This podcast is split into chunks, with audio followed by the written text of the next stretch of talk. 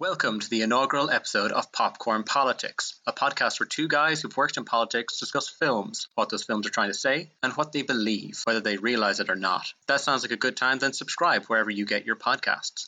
I'm excited because today we're talking about one of my favorite films, 2015's The Big Short. My name is Dermot Burke. I'm here with Jack. Say hi, Jack. Hi, Dermot. Hey, how are you getting on? Yeah, no, I'm good. Um, I just finished a long day of work uh, in politics today because uh, I am still working in, uh, as of recording anyway, I'm still working in, in politics, but by the time this episode is released, I will not be, I hope.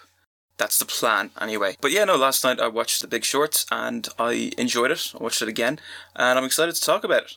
For anyone who hasn't seen this film, it stars Christian Bale, Steve Carell, Ryan Gosling, Brad Pitt, and it follows the men who saw the 2008 housing crash coming ahead of time and how they profited off the housing crash. Uh, it was nominated for several Oscars, including Best Picture and won Best Adapted Screenplay. To give us a really basic idea of what it's about, U.S. banking system is knee deep in housing mortgage bonds because the mortgages are seen as low risk. Uh, we followed three different hedge funds who, in their own ways, discovered that the entire system is actually teetering on the brink of collapse and that banks have been making huge risks based off of dodgy mortgage bonds. Everyone in this group looks to bet against, also known as short, these bonds with the expectation that the bonds will eventually fail, which will make them a lot of money. But as time goes on, they soon realize just how precarious and fraudulent the banking system truly is and who will have to pay the price. So I'm going to just go out straight away and say I love this movie. Uh, it's one of my favorite films. I think, first off, just as a film, I think it's great, but also as a way of putting forward a political message. I think that its message is really, really smart. What do you think broadly about The Big Short? I think the movie's fun. I like the movie. Um, I really enjoy it every time I see it. I think that's the fourth time I've seen it. It's a lot of fun. Adam McKay is a good director. Uh, he's quite funny. Everything he makes is really enjoyable. The movie itself, I think, does a pretty good job of explaining a lot of very complicated topics around finance and politics and whatever else. What I would say though is that it can kind of be summarized, like all the, the different political economic finance jargon that they're trying to get get across. I think that it can really realistically be summarized in that the housing crisis was caused for loads of reasons, but if you to pick one reason above any others, it's that wages fell or wages were stagnant, let's say, while borrowing shot up through the roof and too many banks were giving out far more loans than they should have. I think the movie does a pretty good job of explaining a lot of things, but it kind of I think at times goes into kind of overdrive uh, by ex- trying to over explain certain things. Like there was one scene in a casino where they tried to explain CDOs versus I can't even remember what they called them. What were they called? Do you remember? No, exactly. You don't remember. Neither of us really remember. They kind of tried that trick maybe one or too many times, but overall the movie does a great, great job of kind of explaining what happened uh, in the 2008 financial crash. So we've got three groups. You've got Scion Capital, which is a hedge fund which is headed up by Dr. Michael Burry, who's played by Christian Bale. And he's the guy who first realizes that these CDOs, as they're called, are actually quite dodgy. Then you've got Front Point Partners, which is a hedge fund led by Mike Baum, who's played by Steve Carell, who teams up with a guy named Jared Vennett, who is played by Ryan Gosling and is a Deutsche Bank trader who understands Burry's analysis and thinks it can make him a lot of money. And then thirdly, you've got uh, Brownfield Capital, which is Charlie and Jamie, two young investors from Boulder, Colorado, they just stumble onto Vennett's pitch and they work with a retired trader named Ben Rickert, who's played by Brad Pitt, to kind of get in on the action. I actually really like their business model, which is people don't want bad things to happen, so they'll just underestimate the likelihood that it will happen. So here's what I feel like the film is mostly about. Uh, you and I had a quick chat about this before we started talking. I think the film believes that we as people, we have an expectation that the people who are in charge, people who make the decisions that govern our lives, they're smart, they're diligent, but more than anything, they're adults. You know, that, that could be bankers, it could be regulators, that could be politicians. We operate under the assumption that these are mature people who know what they're doing. Obviously, both you and I have worked in politics, so we've seen a bit of the other side. But I think just like Steve Carell's character, you know, I can get very cynical about the individuals, but there's a part of me that still holds on to the hope that the system will hinder the worst actors. But this film argues that's not the case. It argues basically that the seeds of the global financial crisis were planted by dumb jocks who didn't know what they were doing, or immoral creeps who just didn't care. And basically, the people who were meant to hold them accountable just didn't do their jobs.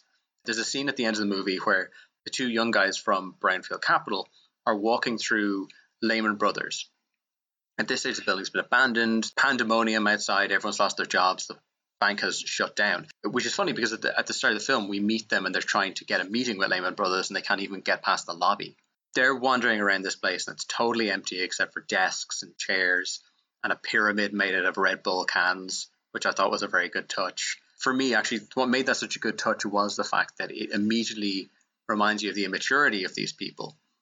One of the guys, Charlie, turns to his buddy and he says, "This this isn't how I pictured it." And the other guy, Jamie, asks, "Well, what did you think we'd find?" And the first guy says, "I don't know, grown-ups." That's been kind of rattling around in my head for the last couple of days because I think whether it's in politics or it's in business or it's in finance or all these areas, you know, like I said, we think that it's the grown-ups who are in charge. But actually, when you dig beneath the surface, it's a lot of the dumb jocks.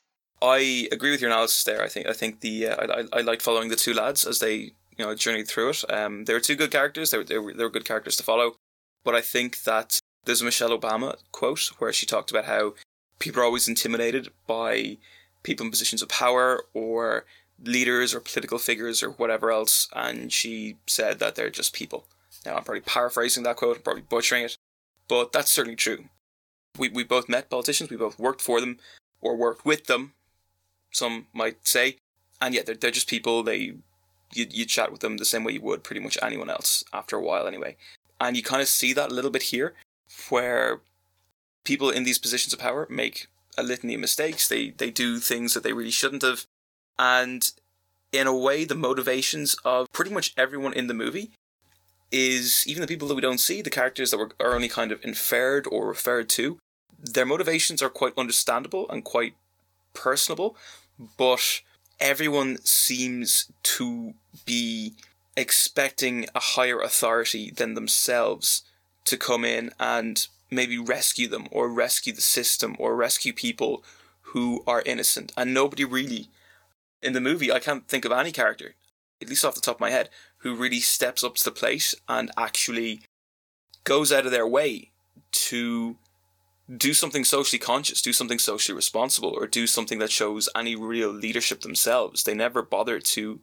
do something above themselves. They they they they're always all of the characters are quite selfish. I think. Yeah, I definitely agree with that. I think that there's moments in the epilogue where you get the idea of, well, after this whole period, after they made their money, then they tried to do these things, then they tried to make the change. But yeah, I'd agree with you that mostly this seems motivated by selfishness. And not just selfishness in terms of trying to make money. I think it does a really good job of really communicating how so many of these people are motivated just by pure pettiness or spite or anger at the system or with with Dr. Burry, it seems the case that he, you know Christian Bale's character, it seems the case that he's almost motivated by being right and well, I have the facts and the facts are this, so therefore this is the right thing, so it should happen, as opposed to what is the right thing morally. Maybe we should go through the different groups that we meet who are all in their own way responsible for what has happened. The obvious one to start with is those low level to mid level, what I would call dumb jocks you know, it's the guys in Florida who aren't confessing they're bragging. It's the guys in Las Vegas who just want to go to a shooting range and expense all the ammo to a client.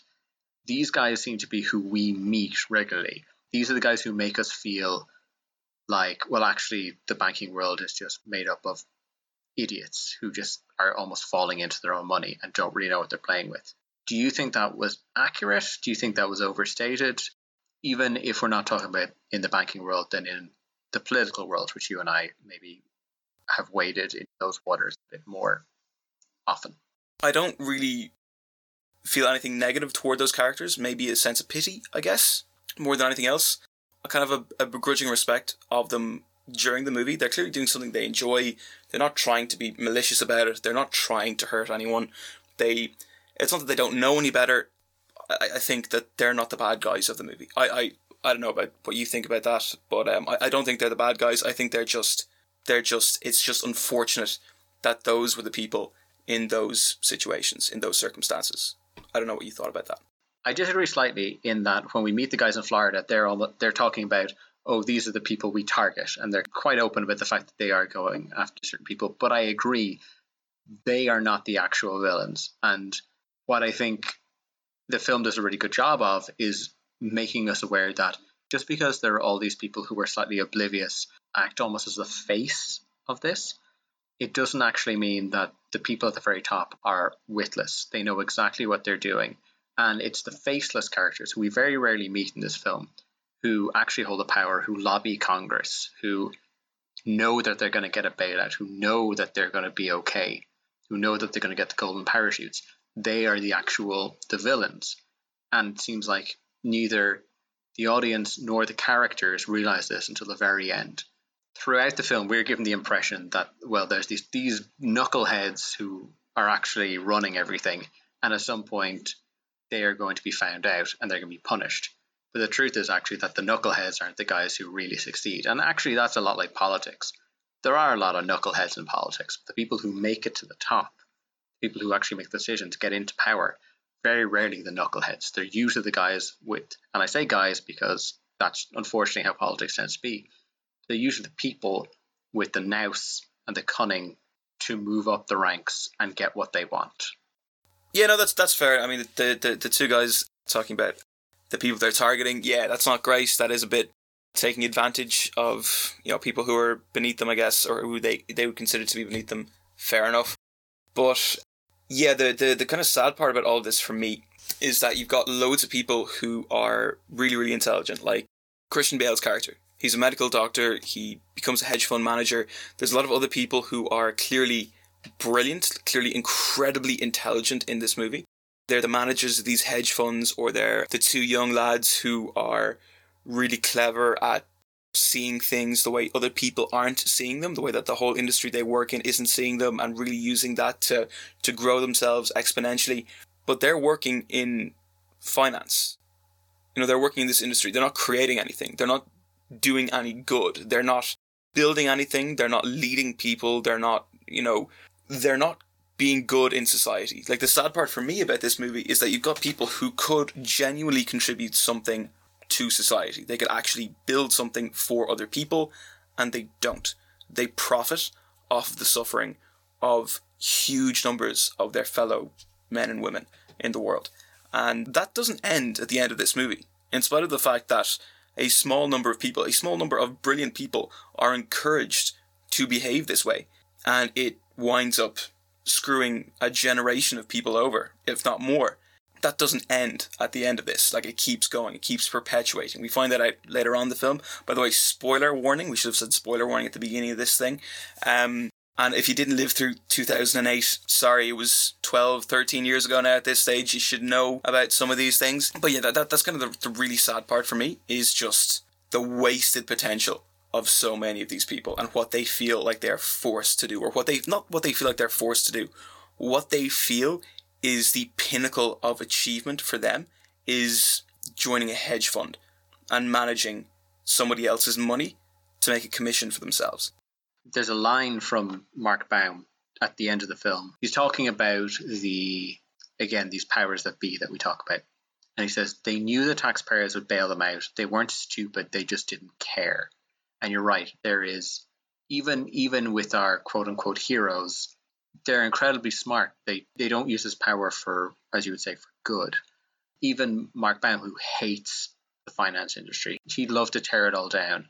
He's still managing a hedge fund he's still working within the system. He's still doing things for this industry that he clearly not only despises, he hates to the very core of his being. And I think what's very tragic about this movie, and it wasn't intentional because this film came out in 2015, but this film telegraphs the politics of the latter half of the decade so well. There's a line from actually it's, it's Dr. Burry, it's his line to his investors at the end of the film says people want an authority to run their lives, but they don't choose this authority based on facts or results. They choose it because it seems authoritative and familiar.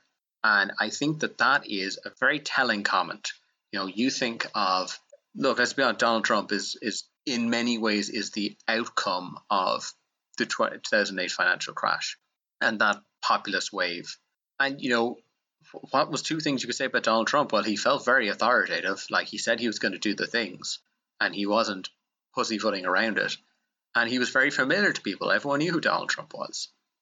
So that that which is apparently is a, is a, that quote, which is apparently a real quote from his letter, is incredibly uh, prophetic in many ways, which I thought was really interesting. And I think that you know at the end of the film when you're seeing those Florida jocks, as we call them, when you see them, they're at a they're at a fair, and one of the things they go to is about foreclosures and making money off foreclosures. The the guy who had paid his tax or paid his rent, and his landlord went bust because he put the house in the name of his dog, and so that guy ends up in his car. I think so many of these things this telegraphed where the second that that real anger that didn't really bubble over until 2016. I think a lot of that stuff at the end of the film, you really get that that sense of it. I think when you look back at 2016 and you have this candidate in Hillary Clinton who is so tied to the bank, specifically Goldman Sachs, regularly brought up about her, it things fall into place and it makes sense. And it's just amazing that you would think this film would have come out in 2018 the way in which it really captures that anger and that rage, particularly at the last part of the film. Yeah, I think prophetic is the word. Um, it's it's it's a really interesting dynamic. I mean, the movie was made before the Donald Trump presidency. It predicted it really, really well. I think without intending to. What was it that Baum also said? You know, people aren't going to blame the banks, the ones who they saw caused the problem. They're going to blame the same people that they've been blaming forever, the poor and immigrants, which wound up happening. I think we can we can see that. Yeah, the movie the movie is uh, it's it's prophetic in that it, it, it kind of anticipates or at least talks about some of the underlying motivations behind the Donald Trump presidency, I guess, or at the very least, not necessarily the Donald Trump presidency, the backlash against the idea of a Hillary Clinton presidency. But at the same time, I don't think it criticizes enough the people who caused the 2008 financial crash in the first place. Like we don't really know from the movie we don't really know who did it. The the actors involved at the highest levels, they're kind of alluded to, but they're not really a part of the movie. They're not really a part of the fabric of the film. They're kind of mentioned, like the, a, a, name or two is mentioned here and there. We might see like a photo of one or two or, or whatever else, but they're never actually present in the movie. We get the the low level grunts, the low level foot soldiers who are um, selling the loans that they shouldn't. We have mid managers who are creating CDOs of CDOs or whatever else, uh, but we never actually see the people who are in the George W. Bush White House or speaking the ears of the president or speaking the ears of the people in power. Yeah, I mean, we get a couple, you know, we get Ben Bernanke mentioned a lot. We get when Mark Baum confronts that guy at the Las Vegas event. We do get a couple of people. You're right. For the most part, these figures are kind of kept in shadows it's almost as if the banks themselves, the institution, are what has caused it rather than individual failure, which I almost feel is kind of the point of the film. The film doesn't seem to say the problem is these individual actors, it is the institutions. And in fact, who the actual people were doesn't really matter. What matters is, is that there's institutional failure both within these massive banks, but also in the people who were meant to keep an eye on them and meant to actually make sure they did what they're meant to do. At the end of the day, who those people were doesn't matter because they never got punished anyway. So what matters is the lesson we learn, which is we cannot allow the banks to ever get into the stage again, which they already are, as the film itself points out. Yeah, no, you're completely right. The the, the, the people who are the villain, the, the closest thing to the villains in this movie is the institutions themselves, the systems of finance in in, in, in, in the United States and in the world as well. Because uh, it clearly, like they, they incorporate Deutsche Bank into it, so it's clearly not just American finance. At the end of the movie, they talk about how it's hitting Europe. You know, Greece and Spain are going under. Obviously, it hit Ireland as well. Later on, we're going we're going to have to talk about how this whole thing hit Ireland and the Irish consequences of all of this. The systems are the focus of the the negative feeling in the movie, and I think that that's fair. That that's that's absolutely fair, but we don't actually ever really go inside or have any sort of an understanding of these systems. it's clearly not not a good enough understanding. I don't think it's clearly that all of the people that we're following are outsiders or almost outsiders to the systems. They're looking on as much as we are. On the subject of institutions, let's talk a little bit about everything around the bank because this wasn't just a failure of banking. As I mentioned before, it was a failure of the people who were meant to keep the banks in check. I think there's three really good examples of that. The first one I want to touch on because I felt it's kind of the, the most straightforward is the media. So Brownfield are two beautiful boys. They head to the Wall Street Journal. They talk to a reporter. They're going to blow this whole thing wide open. They have seen the error of their ways, and they want everyone to know the press needs to be printing this front page. And they get told straight up by um, the guy played by Andrew Rannells, no, I'm not going to stake my career on this. He says, It took me years to build my relationships on Wall Street.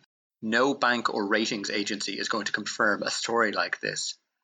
Which, you know, makes sense. He points out that he's got a three year old and a wife doing a master's degree. You know, he's got his own stuff going on. Much like the dumb jocks, as we've called them, he can't see beyond himself. He can't see beyond his career and so we end up in a situation when you have an institution full of individuals who won't stake their career or won't take the action that needs to be done. You have an institutional problem. Obviously, he's representative of the entirety of the media because it's not like, the, oh, we went to this one guy and it didn't work out, so we just stopped. Like, obviously, that wouldn't happen. He's meant to represent a wider attitude. And I think we see this in, look, I think we see this in politics. I think where journalists are often accused of not really wanting to shake the boat with certain politicians, particularly certain powerful politicians, because they won't get access again. They won't get quotes again, either on or off the record. You know, journalists, they don't want to stake their reputations on what turns out to be the most important story in the world. The one you absolutely should stake your reputation on, but you don't know that at the time. Did you have any thoughts about how journalists were shown for that very brief window? Yeah, no, I, I completely agree with what you've said there. I think that, you know, even in my own life, and my own career, I've seen people do the same thing. People who work in the public sphere, they're a little, at least a little bit unsure sometimes of coming out publicly in favor or against something in particular. It, it depends on the situation and everything like that. I think we can see it from that journalist's perspective. You know, he has a three year old daughter, he has a he has a wife doing her masters, and he feels in his own life he can't rock the boat. He feels that he has his own problems going on. And it, to be honest with you, it's kind of hard to argue against that. If his family life is reliant upon his job, whatever that might be, in a way it is irresponsible of him to go out on a limb and potentially jeopardize his family's income. I think that there is an argument to be made there. Having said that, I don't think there should be situations whereby people are forced into that which is the problem that this movie kind of portrays. Now, the journalist himself, he was obviously he's hated by by the two big boys, or they're big boys by that stage. But I think he, he comes across as a pretty normal person. I mean, we, we I'm sure we've both met people like him who who have that. I think his reasoning for not going ahead with the story or going forward with the story, I think that is fair. He he's got to worry about his family, but at the same time, he is a journalist. It is his job to bring this out to the public. And the fact that that's what's at stake. You know, that that is the thing that's stopping all of this going to the public. It's as if the banks, it's, it's a less dramatic version of them having a gun to that journalist's head. They are forcing him through one means or another into doing their bidding and supporting him without directly doing it.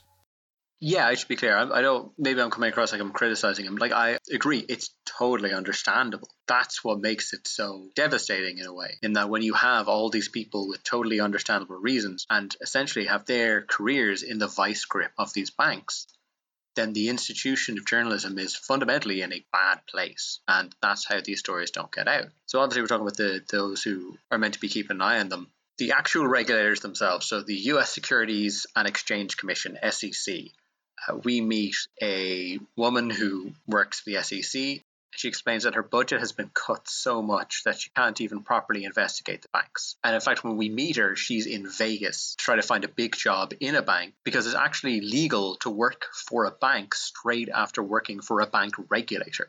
So again, that's a political problem. First off, slashing of the budget. That's obviously a political problem.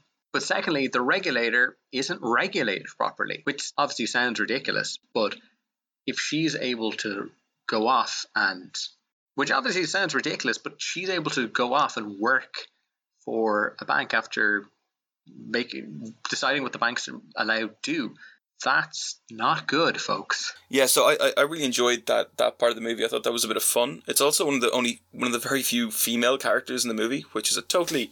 I, I don't think we we have time to touch on the fact that there are no women really in the movie at all. But Karen Gillan's character, she's a lot of fun, and I have met people like that. I think you have met people like that as well. They're always good craic. They're always great fun. Craic, by the way, for our listeners outside of Ireland, if we ever have any listeners outside of Ireland, craic is just an Irish expression which means fun or a good time. But people like that exist. They exist pretty much everywhere, certainly in politics or, or I imagine finance.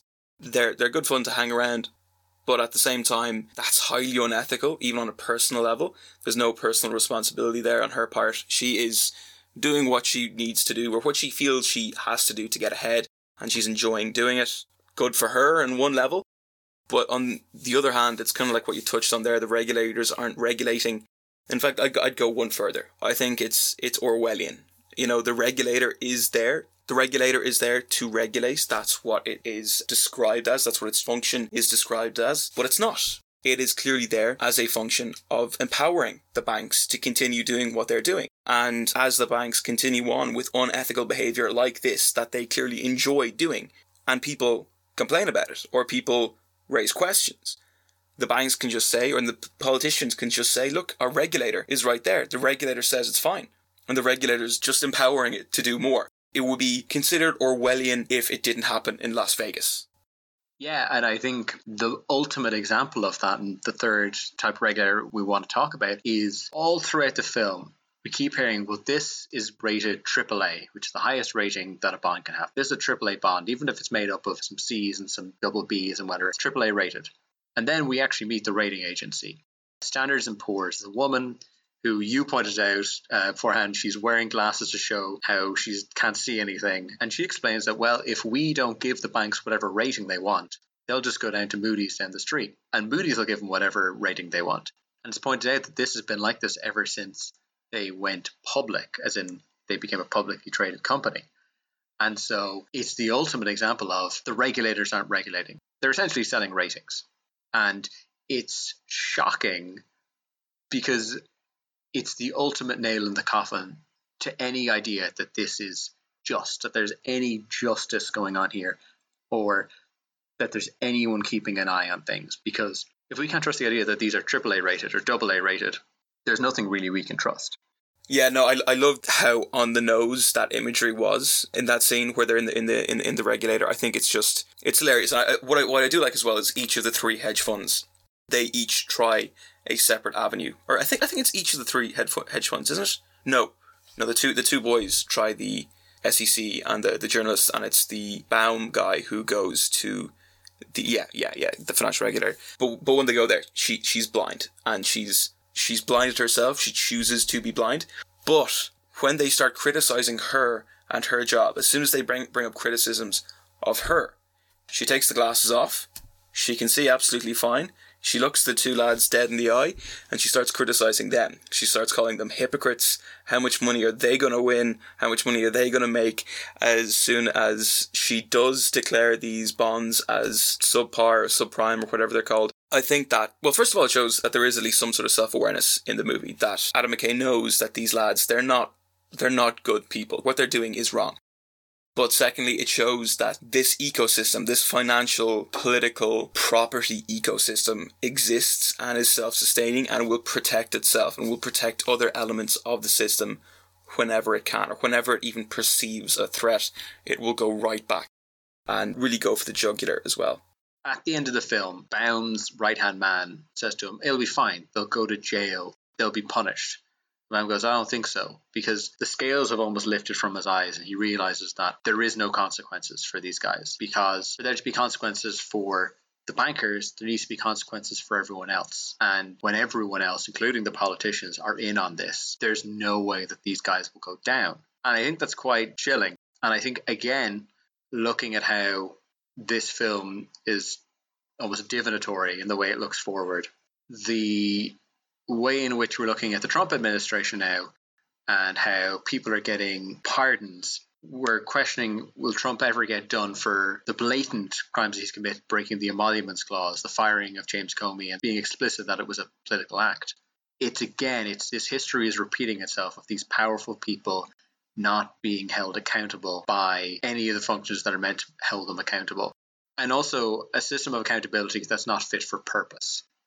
And much like we saw it in the banking system in 2008, once again, we're maybe seeing it in the American political system in the Trump years, as they may end up being called.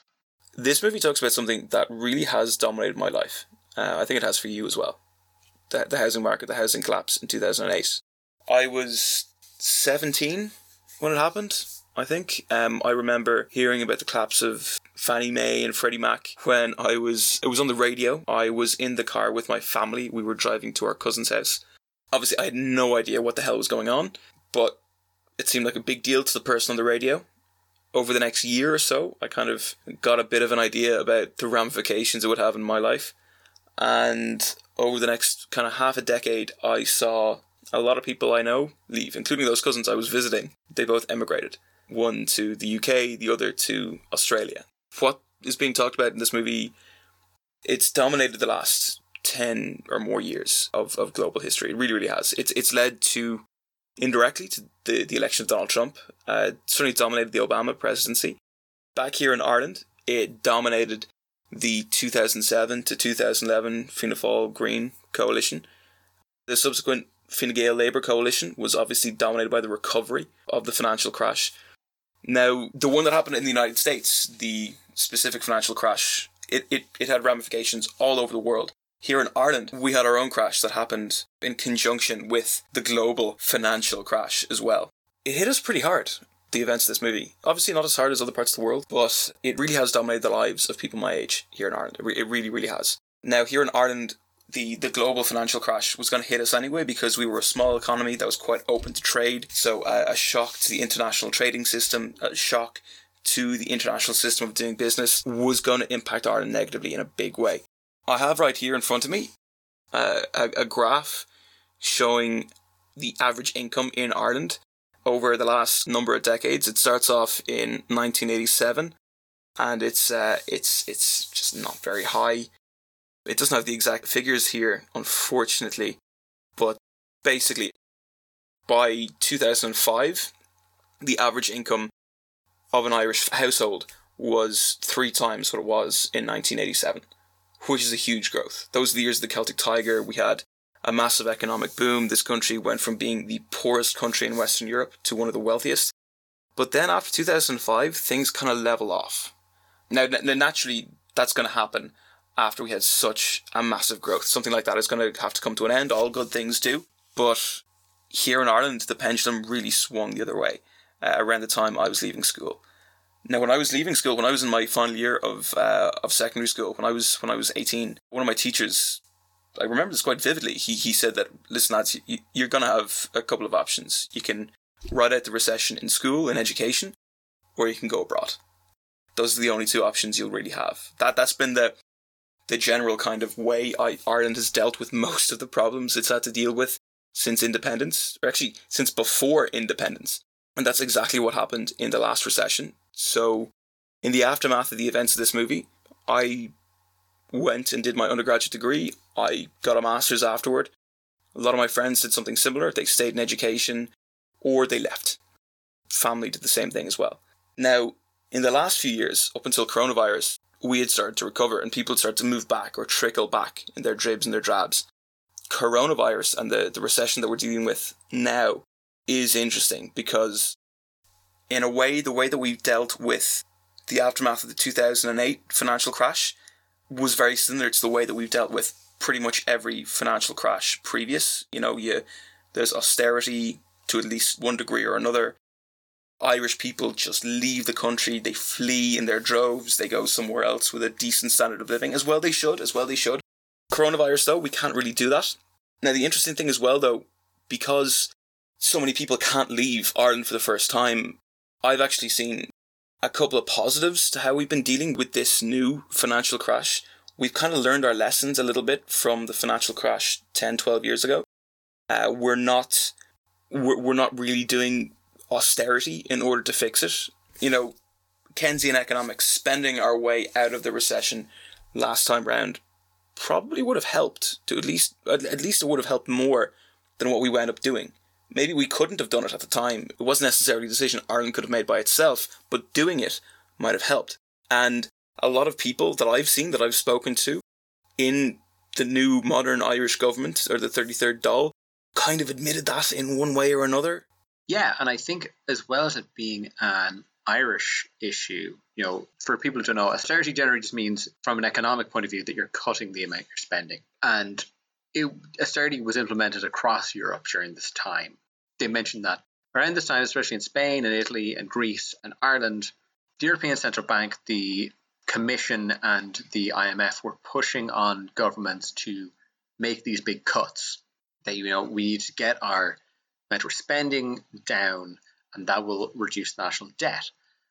Now the European Union are going in a very different direction. They're going with what they call the European Green Deal, which has been passed through the Parliament now, was proposed by the Commission. Basically, it's the idea that as much as possible, Europe is going to try to spend its way out of this crisis, and it's going to spend on a way that tackles climate chaos, which I think is a very good thing. It's interesting at the end of this film, it notes that Dr. Burry's next project is he is investing entirely in water as the next scarce resource. So, obviously, dealing with the impacts of climate change is incredibly important. And again, you could argue that is this the extent it should be? But I think it's evidence that Europe, not just Ireland, not just individual countries, but Europe as a whole, is looking at this from the point of view of how do we a stop this recession from being too destructive on people's lives, but b how do we stop the next crisis from happening? I agree with you.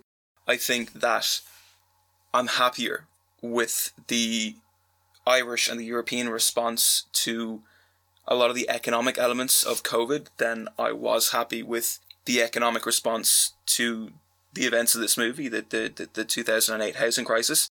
But at the same time, I can't afford to buy a house, which is a pretty big problem. Now, you, you mentioned there that Dr. Burry is investing in water. That is his new scheme, I guess you'd call it.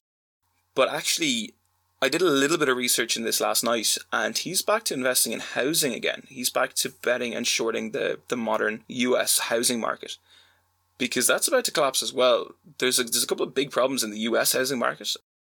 One of them being that they have more empty houses than they do of homeless people.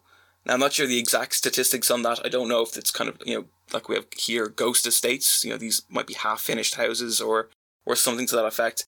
They also have ma- a massively overvalued housing market where you have a lot of older people in the United States who've invested almost their entire lives' income into their home with the intent of selling it off in retirement and downsizing and living off the profit, I guess you'd say. But the problem with that and with, with basing a huge amount of your economy around that is eventually you will run out of people to sell to. Now, while you might get monopolistic people coming in who can buy up loads and loads and loads of these houses, there will come a point when people won't be able to avail of the, the actual housing. Yeah, and we saw this in the film actually when they go around to the ghost estate in Florida. And the point is made there's about was it 30 houses and there's about four people living in them. And the point is made is well, at some point you run out of people to buy houses, or these people who can afford to buy these houses. So you're right. It is building a bubble up again, and is again coming back to the film. It's a great point made by one of Michael Burry's investors, where he says the thing about the bubble is people don't know they're in a bubble, which is true. And I think that we remember in 2008 being like, "What do you mean?" And again, like you, I was about 15. I remember being, "What do you mean that this has crashed?" Like, surely they would have known they were in a bubble, but of course you don't realize you're in a bubble. You just see the line going up and go, oh, great, profits are increasing, margins are increasing, lessons aren't being learned. One thing that I find is interesting, though, is that it seems to be similar mistakes are being learned in the United States. We're actually running into kind of the opposite problem over here in Ireland. So I'm not too sure how in depth I should go into this, but I'm just going to do it. I'm just going to go as in depth as I can on Irish the history of Irish housing policy that I'm not in no way an expert in, and nobody should ever listen to me about anything ever. I want to be very clear about that. But we have had a much worse housing crisis in Irish history before. So in the first half of the 20th century, Ireland, especially Dublin, actually had, Dublin City in particular, had the worst slums in Europe. We, we, we had proper slums. All these old grand Georgian houses built for the British gentry 300 years ago, turn of the 20th century, they were awful. They were decrepit. Hundreds of well, a hundred people, let's say, living in one building. Just, just, just awful, awful living situation. And then after independence, there was a big push by the uh, independent Irish government to move people out of these slums and give them actual affordable housing. Now, in the last year or two, there's been a real big push here in Ireland to have a referendum. We, there is a growing number of people here in Ireland who want to change the Irish constitution and add in a clause saying that Irish citizens have the right to housing. That isn't really in the Irish Constitution in so many words. When the Irish Constitution was first written in 1937, housing was actually cheaper than food at the time, which is a crazy statistic. It's also not true because the housing that we have now is obviously of a much different standard to the housing that they had back in the interwar years in Ireland. But the point still stands in that housing as a basic necessity, as a fundamental right of all citizens, wasn't given the same kind of constitutional clout that a lot of people in Ireland wanted to have today. But interestingly, though, even though Ireland, we've gone through decades and decades of economic growth, you know, around the time I was born, and I was born in the beginning of the 1990s, Ireland was a borderline third world nation. Today, we have the highest standard of living, or one of the highest standards of living anywhere in the world, in spite of that huge difference of, you know, 1930s Ireland, no economic, no, no economy whatsoever, to today, back in the 1930s, we were actually solving a much worse housing crisis, a much worse housing crisis, and doing it sustainably. And over the next few decades, we were building social houses all around our cities and our towns, right the way throughout the country. Uh, most of them are still standing, and then in kind of the Celtic Tiger years, when we had this economic boom, there was an attempt to, to sort of fix this, where it would be a market led approach. So we were dealing with a very similar sort of rampant market led housing bubble that the United States was having. We had our own separate one. And so the government at the time decided that since there's so many houses being built the length and breadth of the country privately, let's just have the market do it. Let's just whenever a development is built, 10% of that development, 10% of this new estate, has to be sold to the Irish government to be used as social housing. And that was kind of the new social housing here in Ireland. And that, that is a good idea. That's an admirable idea. It stops the kind of segregation that you might have seen in Ireland beforehand, where you had whole communities of people living in social housing without a huge amount of interaction with their neighbours or, or and vice versa. So there was a really good, strong element of uh, social justice involved with that decision. The problem with it was it will always or almost always benefit developers to have more demand than supply of housing because that way it kind of maximizes their profits. So in Ireland, long story short, I kind of condensed about 100 years of Irish history there. We have found ourselves in a situation 10 years after the financial crash of 08 where we have the reverse problem and it is a problem. We at the end of the film, it talks about immigration, how immigration and immigrants and poor people were blamed for what happened. In Ireland, we had a different situation where actually a lot of the conversation was around austerity and now around housing. And what has been noticed is that as of yet, Ireland has not had a far right wave.